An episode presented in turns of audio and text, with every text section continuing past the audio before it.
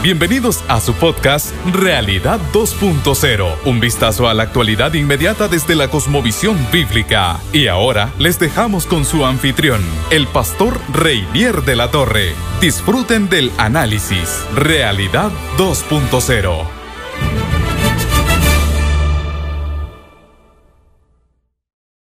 Sí, qué alegría, qué bendición, qué privilegio que usted me pueda acompañar. Es una bendición tenerle ahí, de verdad que sí, muy feliz, muy feliz de que esté acompañándome en este tiempo donde echamos un vistacito crítico a la situación a nuestro alrededor, ¿verdad? A la realidad que nos rodea. Así que eh, siempre es un placer, siempre es una alegría el saber que puedo eh, compartir con usted estos pequeños minutos. Hoy hablándole de un tema muy interesante. Comienzo con una, con una pequeña historia real, por supuesto. En 1996, un señor llamado Alan Sokal, profesor de física en la Universidad de Nueva York, envió un artículo pseudocientífico para, para ver si se publicaba en una revista posmoderna de estudios culturales llamada Social Text. Mire qué interesante. El artículo se titulaba así: La transgresión de las fronteras. Dos puntos hacia una hermenéutica transformativa de la gravedad cuántica. Un poco enredado el, título, pero muy interesante, ¿verdad? ¿Cuál es la tesis de este artículo? ¿Cuál es la proposición de este artículo? Bueno, sostenía la asombrosa proposición de que la gravedad cuántica era un constructo social. Es decir, que la gravedad existe solamente porque la sociedad se comporta como si existiera. Por lo tanto, si no se creyera en ella, no tendría efecto. Bien interesante, bien interesante este artículo, ¿verdad? Eh, bueno, en el episodio anterior estuvimos hablando acerca de lo que es un constructo social y ahora antes de seguir con esta historia, eh, le, le, explico. O sea, la idea es que la realidad uno la puede formar, por supuesto, a placer. La realidad depende de uno, no uno depende de la realidad. Uno no se adapta a lo que existe fuera de uno, sino que lo que existe es una construcción que el ser humano ha inventado, ¿verdad?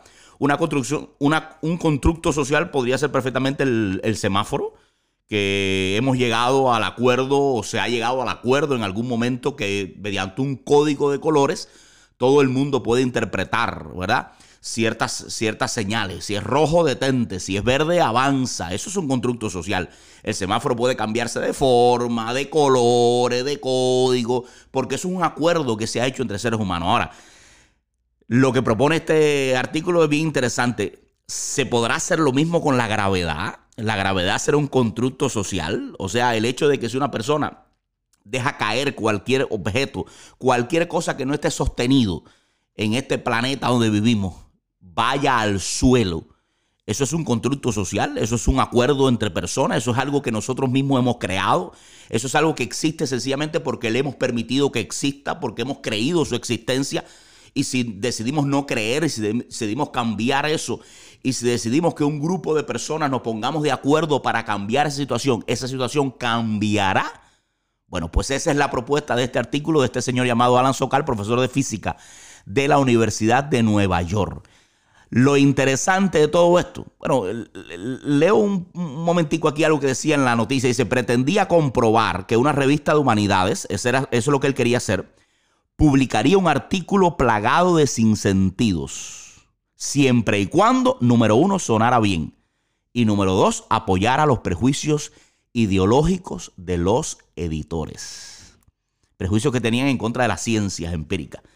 La gran noticia de todo esto es que el artículo se publicó. ¿Qué le parece?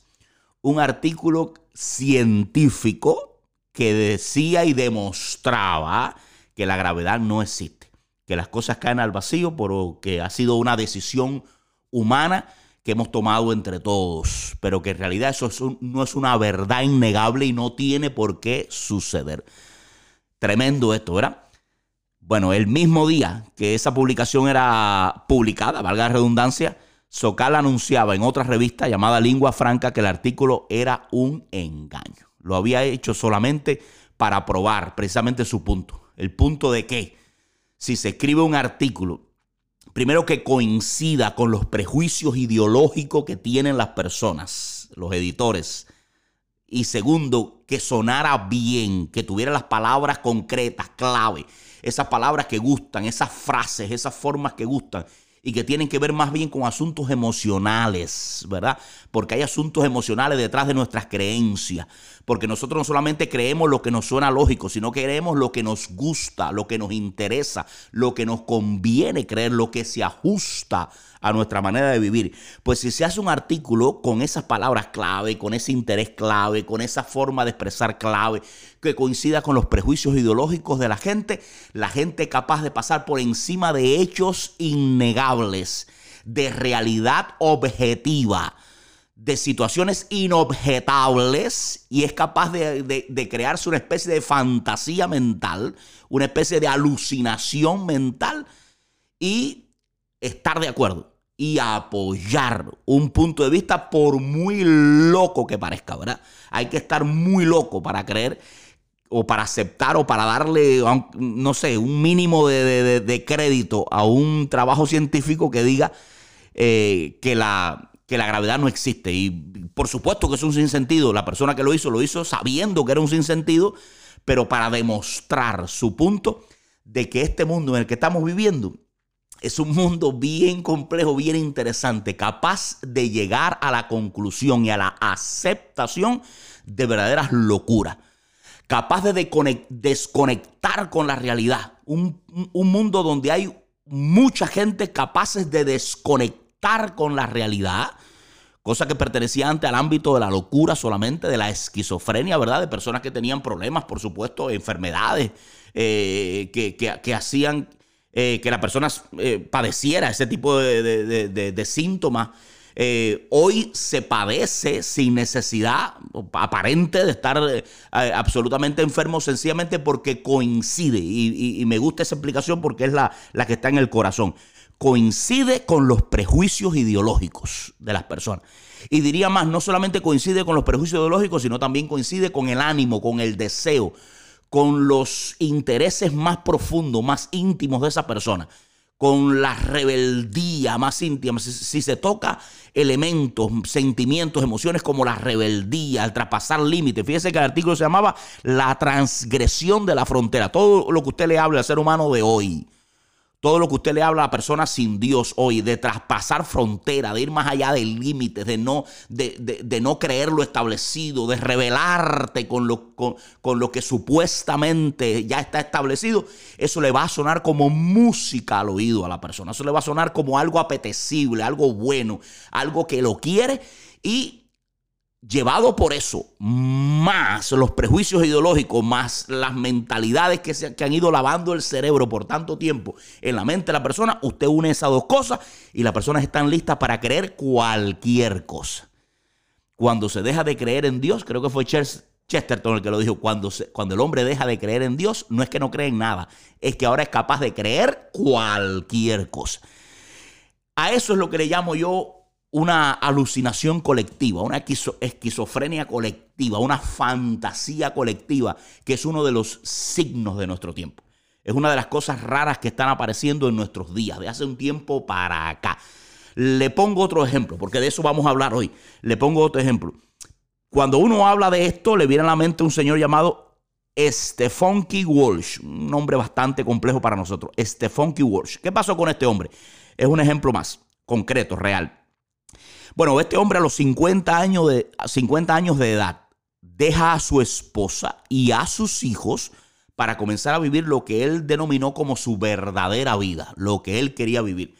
Y de golpe y porrazo, usted me dirá, bueno, ¿se convirtió en qué? O, incluso eh, salió del closet como se dice hoy en día. No, no, no, no, más complejo que eso. Dijo, se convirtió así, mm, de la nada, en una niña así como usted lo oye, un hombre de 50 años, de más de 50 años, creo que tenía 52 exactamente, se convirtió por, de golpe y porrazo en una niña de 8 años. Mire qué, qué tremendo está eso. Ahora, lo interesante no es que esa persona esté sufriendo ese tipo de situación.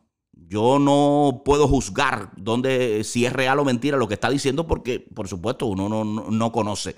Pero vamos a suponer que la persona realmente lo sienta de manera sincera. Vamos a suponer que la persona realmente esté atravesando por un momento en su vida donde haya, haya algo de eso que le está, eh, ¿cómo decir?, llevando a tener ese tipo de percepciones, ese tipo de idea instalada en su mente y instalada ahí en su sentimiento. Eso siempre ha existido. Eso no es nuevo en nuestro tiempo, eso se, ha visto. Hay personas que tienen ese tipo de, situaciones, disforia de género se llama, aunque esto es más, que disforia de género, porque también es disforia con, respecto a la edad, ¿verdad? Eh, es una desconexión total con la realidad. El problema de nuestro tiempo es que por primera vez en la historia hay personas alrededor del individuo que sufre esa situación que comparten colaboran, reciben, sancionan, confirman, participan activamente, absolutamente convencidos de, las, de, la fantasía, del, mundo eh, desconectado de la realidad de ese individuo. ¿Por qué que a este señor una familia entonces lo adoptó? Mire qué interesante. Lo adoptó como una niña de 8 años lo adoptó como una niña de 8 años y lo comenzó a peinar, lo comenzó a vestir, lo comenzó a tratar, lo comenzó a llevar a la escuela como si realmente fuera una niña de 8 años. Es más, el matrimonio tenía un, hijo, leí en algún momento, una, niña una, una nieta de 7 años. Y, la, y, esa nieta le dijo al, al Señor que ella no quería ser la hermana menor, que ella quería ser la hermana mayor. Y el hombre dijo, ah, no hay problema, pues a partir de ahora no tengo 8, a partir de ahora tengo 6. Y soy la hermana menor. O sea que ese señor se convirtió en la hermana menor de esa niña, en la hija menor de ese matrimonio, que dicho sea de paso, el resto de la familia alrededor le brindó su apoyo, su comprensión, su ayuda, y todo el mundo comenzó a participar de aquella fantasía. Eh, los titulares en los diarios sonaron algo así. La increíble transformación, y esto es un titular real, la increíble transformación de un hombre de 52 años en una niña.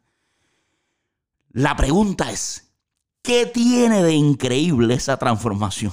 Y la segunda pregunta es, ¿qué tiene de transformación? Que un hombre de 52 años, por demás alto y grueso, ¿verdad? De unas cuantas libras, se vista con ropa de niña, por supuesto, utilizando el doble, el triple o el cuádruple de, tela para hacerse un uniformito eh, eh, eh, que necesitaría una niña, una verdadera niña de 6 años.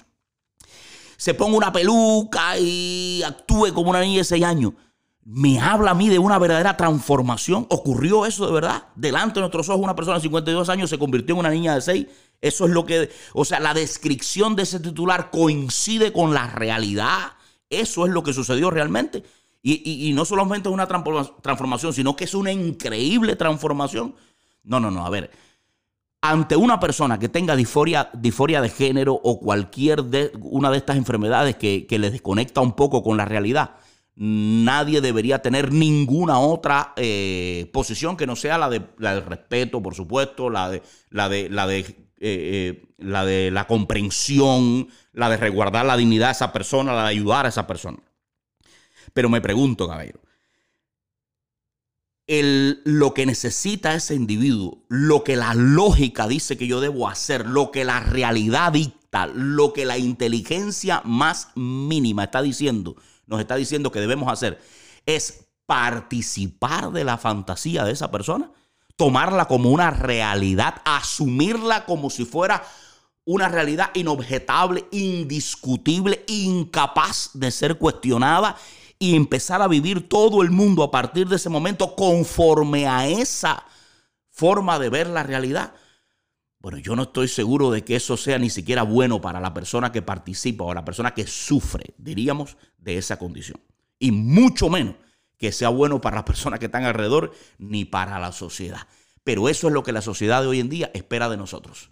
Que nosotros eh, sancionemos ese tipo de cosas, que nosotros aprobemos ese tipo de cosas, que nosotros digamos, sí es real, que actuemos como si lo fuera, que actuemos como si mágicamente ante nuestros ojos ocurriera la transformación de hombre a mujer, de mujer a hombre, efectivamente, no, no, no en sentimiento, no en emociones, no en, en, aspecto externo, sino de hecho, de facto, ocurra delante de nuestros ojos la transformación. Bueno, es interesante. Le voy a poner un par de ejemplos más para, para decirle eh, par de puntos, porque hablamos de esa fantasía colectiva, de esa, de esa eh, ¿cómo, ¿cómo, le llamamos? De esa esquizofrenia colectiva, de esa alucinación colectiva.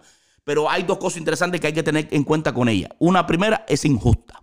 O sea, la injusticia que está ocurriendo en nuestro mundo a causa de esa alucinación colectiva. Le pongo el ejemplo. Sergio Lazarovich, argentino, cumplió 60 años y como los hombres se retiran a los 65 en Argentina y él no quería trabajar más, pues dijo, ya no soy más Sergio. Desde ahora en adelante soy Sergia. Por supuesto, causó revuelo, llevaron a, la, llegó hasta la justicia el caso, pero tras la polémica, Sergio Lazarovich, de golpe y porrazo, ¡pum!, se convirtió en Sergia. Se jubiló cinco años antes de lo que se jubilan los hombres y ya se fue para su casa tranquilo con un pequeño cambio en su ID, en su eh, documento de identidad, que le eh, permitía tomar esa decisión y le permitía hacer ese, ese, ese gran cambio. Esa alucinación colectiva, ese problema que estamos teniendo en nuestro mundo, esa participación eh, intencional, deseosa que tenemos de participar en esa fantasía, nos van a llevar por un camino completamente difícil.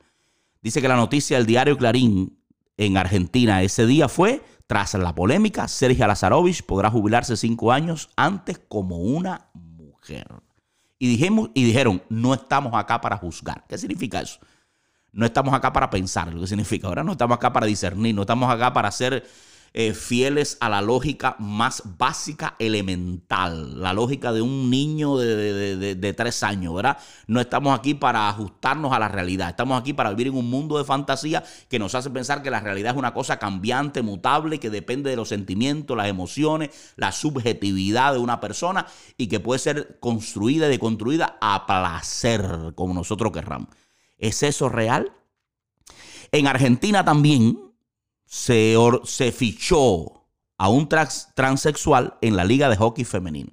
Resultado, terminó como líder goleador de la Liga de Hockey Femenino, por supuesto, porque por mucha fantasía que querramos vivir, la realidad nos dice que anatómicamente, fisiológicamente, hormonalmente, hay una diferencia entre hombres y mujeres, que se traduce, estoy hablando físicamente, se traduce en una diferencia en cuanto a fuerza neta, fuerza bruta, y en cuanto a agilidad, y en cuanto a toda una serie de parámetros físicos que no se cambian por la decisión de un juez, que no se cambian ni siquiera por un tratamiento hormonal, que no se cambian por una, por una transformación estética. Nada de eso cambia el hecho en sí de que la persona, el individuo, el hombre, siga siendo como promedio más fuerte, más ágil desde el punto de vista físico que la mujer.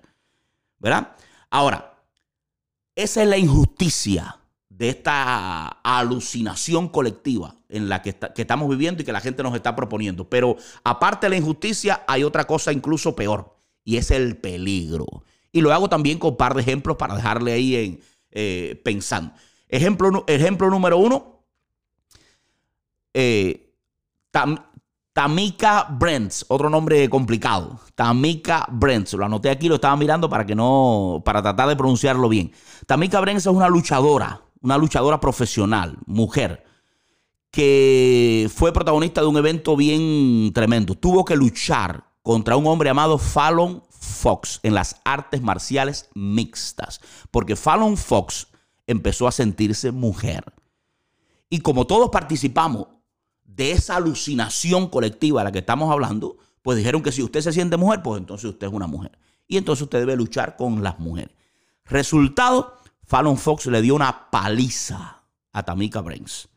Porque vuelvo y repito, ni los deseos de unos directivos de una eh, promotora de artes marciales mixto, ni los deseos de los familiares, ni la participación eh, emocional y sensitiva de la gente alrededor, ni un diagnóstico médico, ni un cambio eh, en un ID, en un, en un documento legal, ni la palabra de un juez, ni absolutamente nada que se haga va a producir que efectivamente en el mundo objetivo y real, Fallon Fox de momento cambie su masa muscular, su fuerza y cambie todos sus, eh, ¿cómo decir?, eh, índices corporales por el deseo de convertirse en una mujer.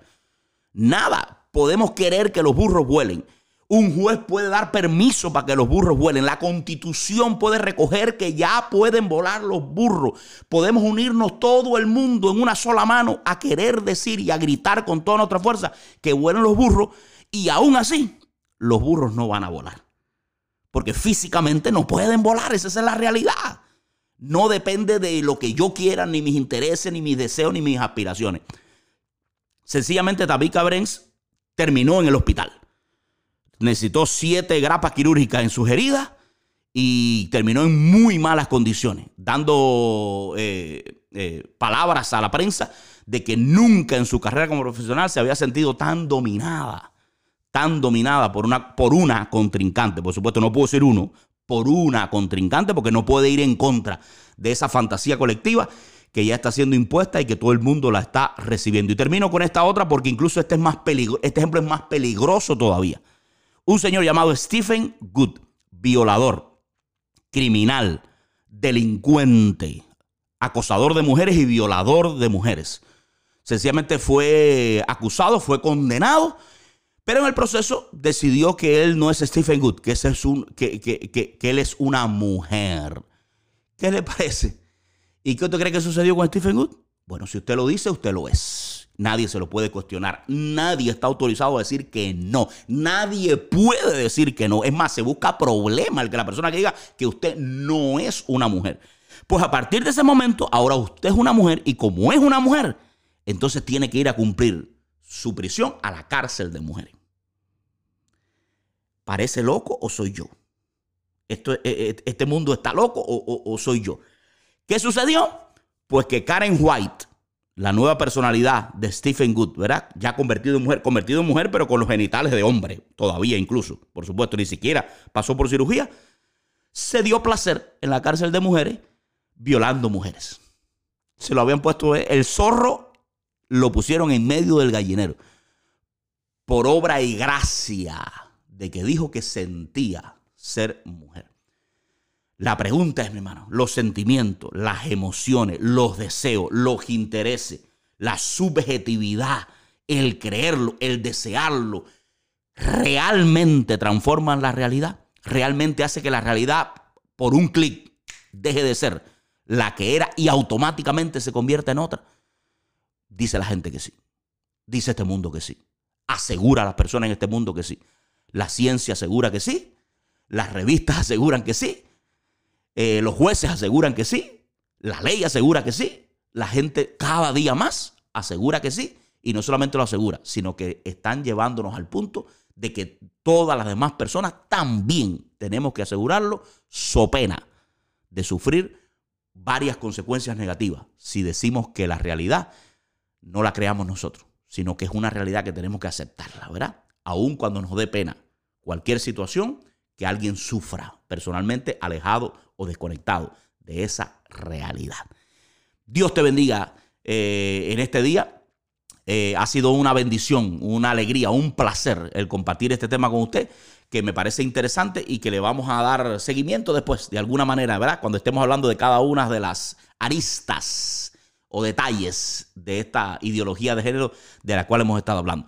Cuídese, que la bendición de Dios le alcance y nos vemos en el próximo. Gracias por escuchar este capítulo. No te pierdas el próximo análisis de otra de las características de nuestra realidad. Te invitamos además a seguir al pastor Reinier de la Torre en sus redes sociales y a unirte a la familia online Vida 2.0. Ven con nosotros y te haremos bien.